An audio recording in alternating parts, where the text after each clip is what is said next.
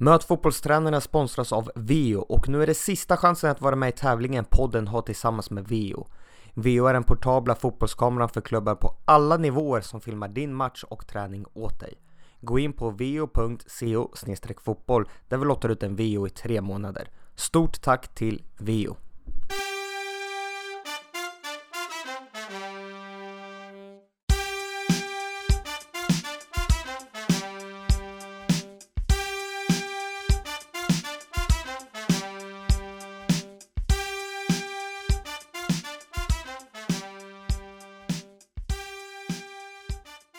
Ja, varmt välkomna till Möt fotbollstränarna. Eh, som ni hör så är det inte Daniel idag som intervjuar utan eh, mitt namn är Jens Jangdin och jag driver Yrkespodden.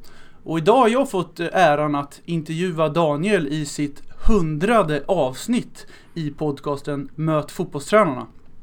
Och först och främst så måste jag säga att jag är superimponerad av att du har producerat 100 stycken avsnitt. Jag vet hur, hur hårt jobb det är att driva en podcast. Men jag säger varmt välkommen Daniel, hur är läget?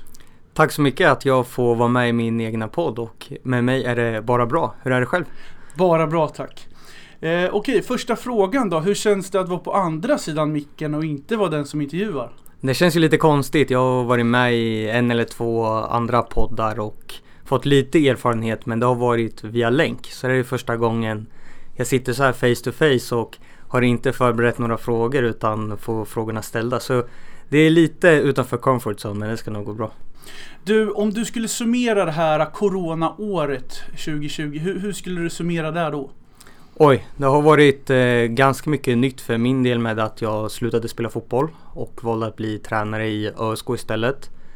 Så från att början att, eh, ja men bara hur fungerar livet som fotbollstränare i början av 2020 och sen helt plötsligt kom Corona när vi inte fick spela några matcher, vi bara tränade på och ja men hade ingen match och där man kunde utvärdera vad man hade tränat på under veckan. Så på det sättet var det väldigt speciellt men sen generellt så har man, ja men man har kört på med podden, kört på med fotbollsbiten, jobbat på på skola precis som vanligt. Så för min del har det ändå rullat på nästan precis som vanligt. Bara att fotbollen fick lite ändringar och att man inte har kunnat träffa dem man intervjuar på samma sätt som tidigare.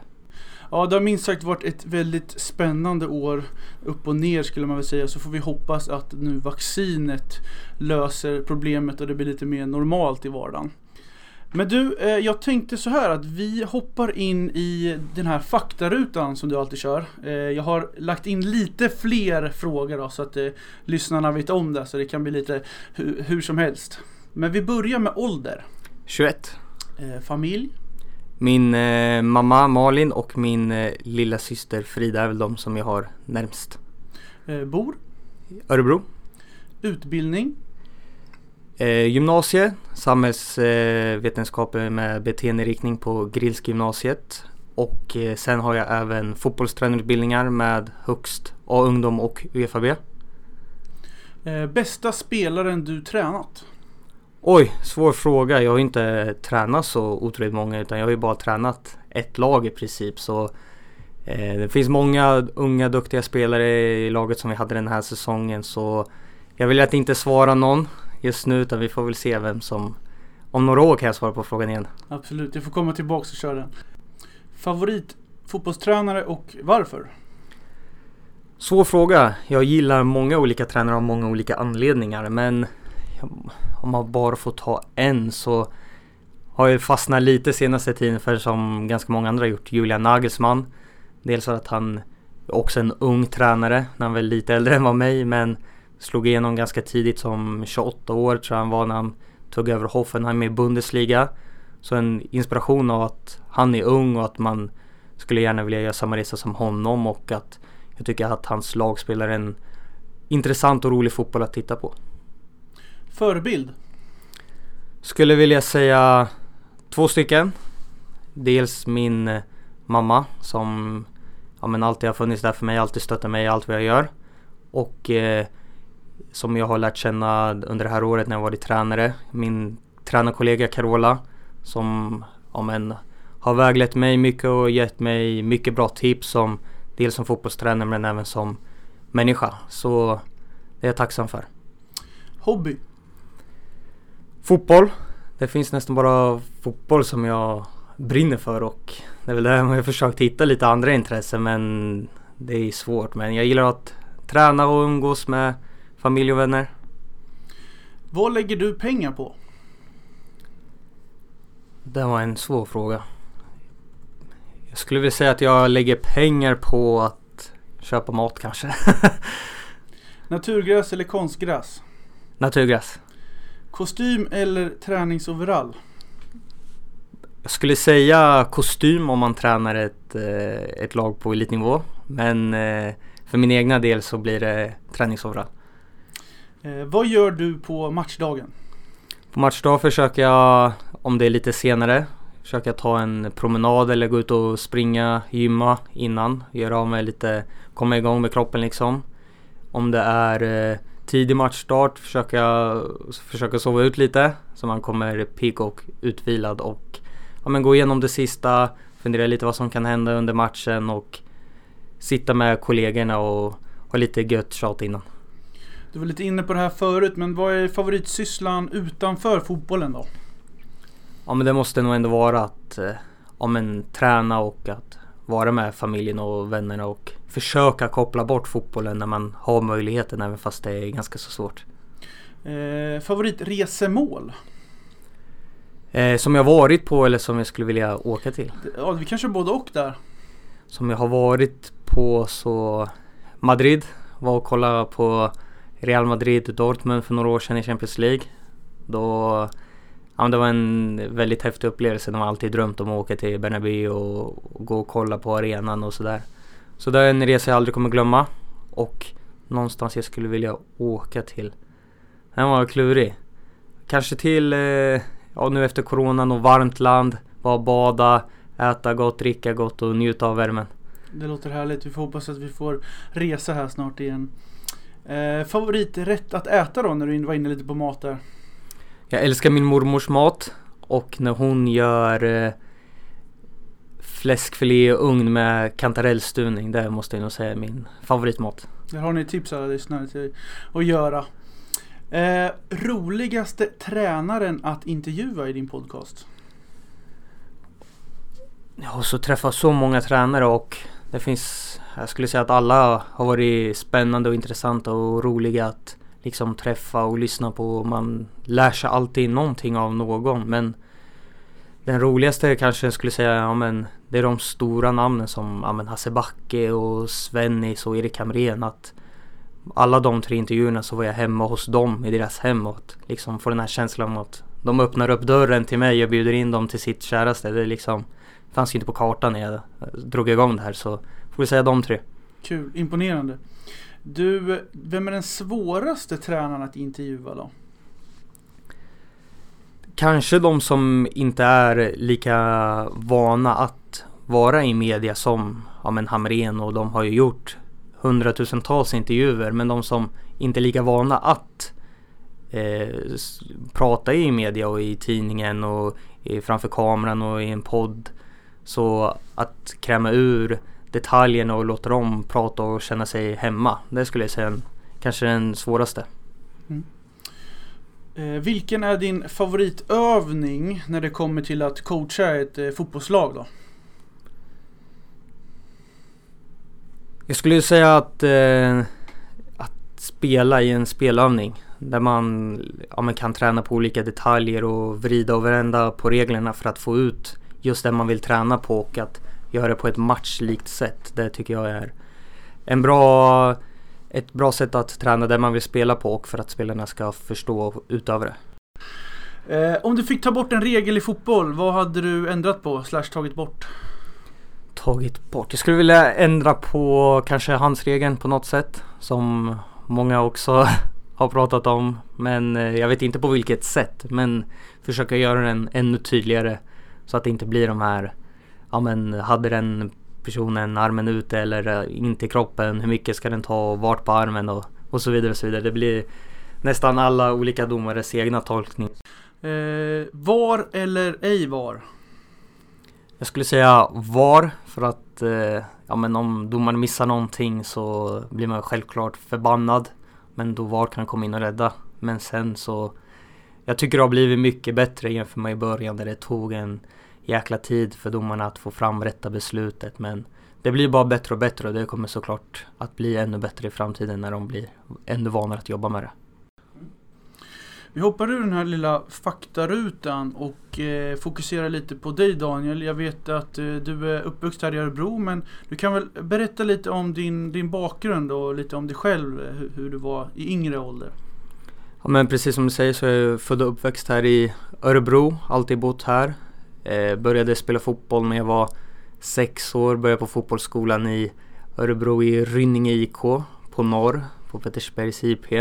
Och från där då så var jag väl fast i fotbollen och har, ja, men jag spelade i Rynninge hela min korta karriär i princip och eh, som målvakt nådde väl A-laget började med när jag var 14 där någonstans. Fick vara med och träna och satt på bänken i Svenska kuppen borta mot Östersund och ja, men det var riktigt kul och eh, ja, men man drömde ju precis som alla andra som spelar fotboll om att spela i Real Madrid, inte att träna Real Madrid. Men eh, fick väl ganska tidigt då tränaren om att eh, tanken om att gå in på tränarbanan istället. Om vi fortsätter lite på spåret där, där du började som målvakt. Hur kommer det sig att du just valde att ställa i mål då? Bra fråga faktiskt. Jag spelade ute också. Var väl ändå ganska duktig både som målvakt och som utespelare. Men det var kanske ingen annan som ville stå i mitt lag och jag tyckte det ändå var kul. Och min eh, årskull var inte den absolut bästa i Rynninge så vi vann inte så mycket matcher och när man fick stå i mål så fick man oftast mycket skott på sig. Man fick göra många räddningar och man fick bli lite matchhjälte och sådär en del gånger. Så det var väl att ja, men det var roligast att stå i mål och eh, då fick jag Ica Casillas som idol som jag sa där förut och att man ville bli som honom så då fortsatte jag på målvaktsspåret. Om du eh, berättar lite kort lite för målvaktsrollen, jag vet inte, du får rätta mig om jag har fel här, men om du har pratat lite om det här innan att, att just vara målvakt i ett eh, elitfotbollslag är ju väldigt annorlunda från att vara eh, fotbollsspelarna som är utespelare. Eh, att det kan bli lite grupperingar och att man egentligen bara eh, blir just den här målvakten och resten av laget är mer tajtare sammansvetsat. Hur, hur, hur har det funkat för din karriär när det har blivit så? Eller har du upplevt att det blir lite, lite hur ska man förklara det? Att det blir eh, att målvakterna hänger för sig och att utespelarna hänger för sig? På ett sätt så blir det lite så att, eh, om jag menar, som tar exempel med mina senaste år i Rynninge så kommer jag Andreas Karlström väldigt nära. Det blir så att ja, men vi har platsen bredvid varandra i omklädningsrummet. Vi eh, tränar tillsammans och hela den biten och man värmer upp tillsammans och ja, men man blir som en ja, duo eller trio beroende på hur många man är och man kommer varandra väldigt nära även fast man liksom det är jag och han som konkurrerar om det finns bara en plats. Det är skillnad från mittbacken där det finns två platser till exempel. Men mellan oss, det är bara en som får spela. Och att eh, ja, men vi skötte den balansgången på ett jättebra sätt och det tror jag de flesta klarar av att göra. Och man kommer varandra väldigt nära för att man förstår verkligen varandras roll och position i laget och som människa. Mm. Bra så. Eh, om vi går in lite på varför du egentligen bakgrunden till att du startade en podcast. Eh, hur kom du fram till den idén? Ja, men lite som jag sa förut där så hade jag tankarna tidigt om att någon gång vilja testa på att vara fotbollstränare och på gymnasiet så läste man en del kurser kopplat till fotboll med träningslära och började lära sig om vad ligger till grunden för en prestation för en spelare och för lag och ja, men på gymnasiet så hade vi en övervåning där alla fotbollsklasser bara hade sina lektioner så man träffade bara andra fotbollsspelare i andra lag man hade lärarna som var fotbollstränare i olika klubbar i stan. Så det blev verkligen bara fotboll. Och sen så jag har alltid älskat att lyssna på poddar. Men jag hittade ingen Ja men jag ville lära mig, ja men hur tänker tränaren i de här situationerna? Hur gör de med sitt ledarskap och hur ser en matchförberedande träning ut? Men det fanns ingenstans att lyssna riktigt. Visst hade London ibland eh, någon tränare med i något avsnitt men inte att det var vecka ut och vecka in bara med fotbollstränare. Så efter lite om och men, man tänkte så här, ja men kommer någon vilja lyssna? Kommer någon ställa upp? Så bestämde för att jag kommer ångra mig om jag inte köper grejerna och ger det en chans i alla fall. Så bestämde jag mig att jag, jag åker och köper de här mickarna, dator och sen så checkade jag med någon om någon vill vara med och så fick jag tag på Andreas Brännström via Twitter som ville ställa upp. Så på den vägen är det. Mm, kul! Och nu är du ju uppe här i 100 avsnitt. Hur är liksom känslan med att få 100 avsnitt gjorda? För alla som inte vet, som lyssnare, kanske inte riktigt, i alla fall vad jag har upplevt, är att eh, folk tror att driva en podcast är jättesmidigt och enkelt. Men inte vet egentligen hur mycket tid och arbete det ligger bakom. Så, så hur, hur är känslan och hur känns det att vara, liksom, ha gjort 100 avsnitt? Ja, nej men när du sitter och säger det här 100 avsnitt så får jag lite leende på läpparna och ja men det är ganska så sjuk känsla från att som jag sa för någon minut sedan där att man trodde att ingen skulle lyssna och att man skulle sluta efter två, tre avsnitt. Att sitta med 100 avsnitt, det, ja men det är en sjuk känsla och att som du säger med tiden som det tar och tiden man lägger ner att ja men allt ifrån att boka in en gäst och hitta en tid att spela in och förbereda med skriva frågor, fundera, göra research och lyssna på andra poddar än kanske har varit med, läsa intervjuer, genomföra podden, klippa, redigera, marknadsföra. Det tar väldigt mycket tid och eller något man har känt på senare tid att om man tappar lite ork tyvärr och men sitta här med 100 avsnitt nu, det känns riktigt jävla kul om man får säga det så. Mm. Ja men stort grattis till 100 avsnitt, det är grymt jobbat. Jag är fortfarande jätteimponerad här. Men eh, varför gör du den här podden? Vad, vad, är, vad är syftet med Möt fotbollstränarna?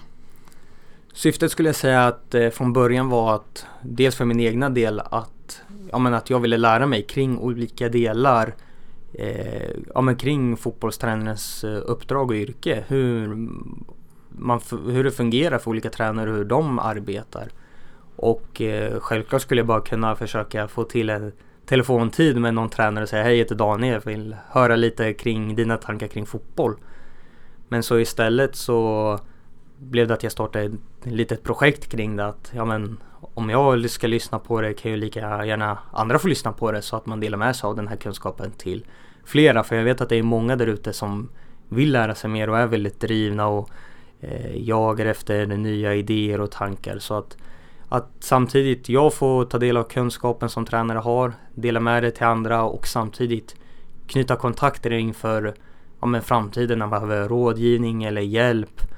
Eh, skulle jag säga de främsta syften. Kul att höra. Du, eh, jag tänker så här att vi, vi, vi backar bandet lite. Du var inne på det förut när du var spelare och målvakt i Rynninge till det här steget att gå över till just tränarrollen.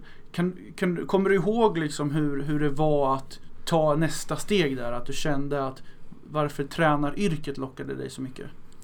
Det var lite ångestladdat beslut. Man är alltid förknippar sig själv med att vara fotbollsspelaren Daniel och målvakten Daniel och att ja men jag spelade ju alltid i Rynninge i princip så bodde fem minuter från eh, G-vallen där vi liksom bytte om och tränade. så att ja men hela mitt liv tagit cykeln från där jag bodde till G-vallen på fem minuter och var i min trygga bubbla till att ja men att eh, sluta spela och att lägga ner den här drömmen som man alltid haft om att bli fotbollsproffs till att nu bara, nej men nu vill jag göra något helt annat.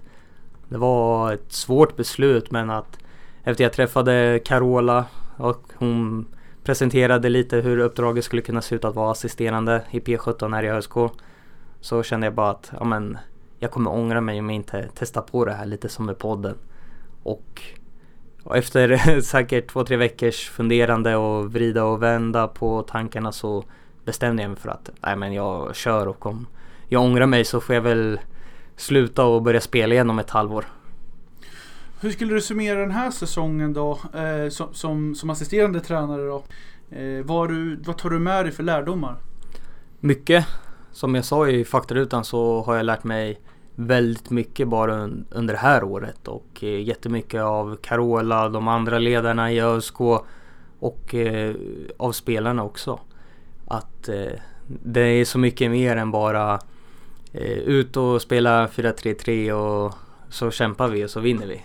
Det är allt ifrån att man ska planera, man ska måste få spelarna att må bra och det är väl där det börjar någonstans. Att få spelarna att må bra så kommer det, fotbollen komma längs vägen liksom. Mm. Spännande. Du, nästa säsong då som huvudtränare för, är det P16 eller U16? Vad säger man?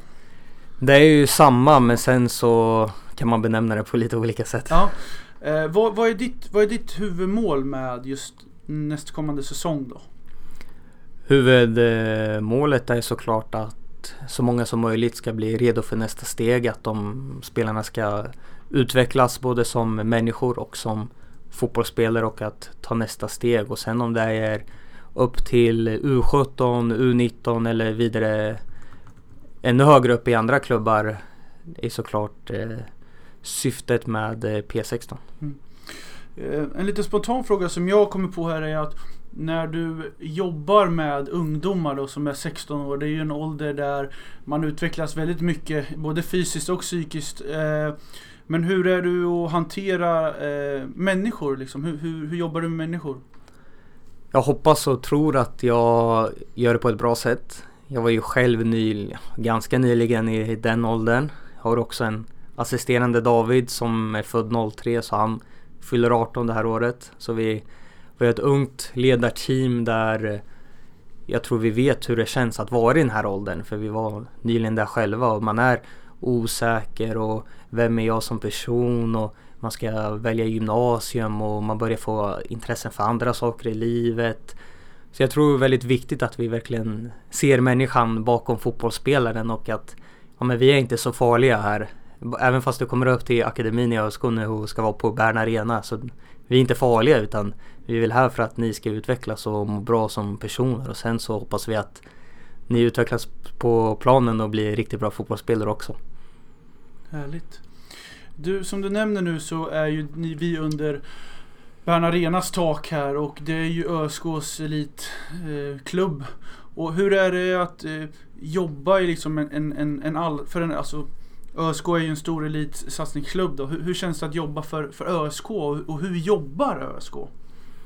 Det känns eh, väldigt bra att vara i ÖSK. Det var väl också lite där som gjorde att jag valde att ta steget till att testa på vingarna som fotbollstränare. Att ja, men chansen att få komma in här utan någon erfarenhet som tränare direkt kände jag att ja, men det var för bra för att tacka nej till. Så ja, men att få in en fot här från början som assisterande eh, var en stor utmaning som jag har tyckt varit jättespännande och rolig. Och sen nu att få frågan att ja, men bli huvudtränare så kunde jag inte tacka nej till. Och jag ser eh, fram emot eh, uppgiften väldigt ödmjukt ja, men det är en väldigt bra miljö. Det finns jättemånga duktiga ledare i akademin som har lång erfarenhet och som man alltid kan ställa frågor och de delar med sig av sina tips och tittar på en och säger ja, men du kunde ha gjort så, eller tänkte du på det här. Och att, eh, det är en väldigt utvecklande miljö generellt eh, i hela klubben. Och även att eh, få möjligheten att vara med på Axel och hans teams A-lagsträningar. Då var, var jag med någon gång. Eh, sitta och lyssna på genomgången och deras retorik och deras sätt hur de planerar träningen ute på planen, hur de coachar, hur de lär spelarna och ja men det är, det är en öppen miljö och det är väl det också som gjort att man liksom trivs så pass bra och har utvecklats. Inspirerande att få vara med, med A-laget och se hur de jobbar. Ehm, jag tänker lite eh, generellt här på eh, att jobba som, som huvudtränare nu för för ÖSKs P16. Vad, eh, hur ser en vardag ut? Lite yrkesrollen tänker jag. Hur, hur, hur, hur ser en vecka ut? Det är ganska tufft på det sättet att eh, alla har i princip heltidsjobb utanför. Så det blir nästan som en fritidssyssla fast man lägger ner tid som att man vore heltidsanställd. Så brukar säga man har två heltidsjobb. Men eh, vi tränar fyra gånger i veckan. Spelar eh, match på helgerna. Eh, och eh, det som är positivt är att vi har många i ledarstaben. Så i P16 kommer vi ha, eh, ja i alla staber så har vi en huvudtränare, två assisterande, en fystränare och en målvaktstränare. På det sättet så tror jag att vi kan fånga upp mycket mer jämfört med att jag skulle vara helt själv här och vara heltidsanställd men att jag gör allt. Så på det sättet så blir det en viktig roll för mig att ja, fördela uppgifter och en rollbeskrivning för alla i ledarteamet och att vi känner att ja, men alla har ett ansvar att ta och att man litar på att varandra gör ett riktigt bra jobb så är det väldigt bra förutsättningar att få, få vara så många redan på U16 nivå. Härligt. Du, eh, jag tänker på en fråga som jag faktiskt själv ställ, ställde som båda vi har haft som gäst i podcasten då, Alexander Axén. Eh, och eh, där frågade jag han lite hur han eh, tacklar press utifrån och då snackar vi, han har ju varit med i, i stora elitsammanhang med, med media och men även som som P16-tränare tänker jag att man måste ha press från föräldrar som vill att sina ungdomar, sina grabbar vill ah, de, ibland kan ju de ha eh, större drömmar än sina barn. Att de ska bli proffs. Och, hur hanterar man egentligen eh, sånt här med, med föräldrar som är superivriga att eh, sina, sina söner ska få spela? Och, och hur tacklar du det tror du? Eh, hittills har jag inte stött på några sådana problem. Men eh, man har ju hört av andra hur ja, men det har varit eh, ja, men dels i andra klubbar och eh, ja, men när föräldrar blir sura och arga över att ens barn inte får spela eller vad det handlar om.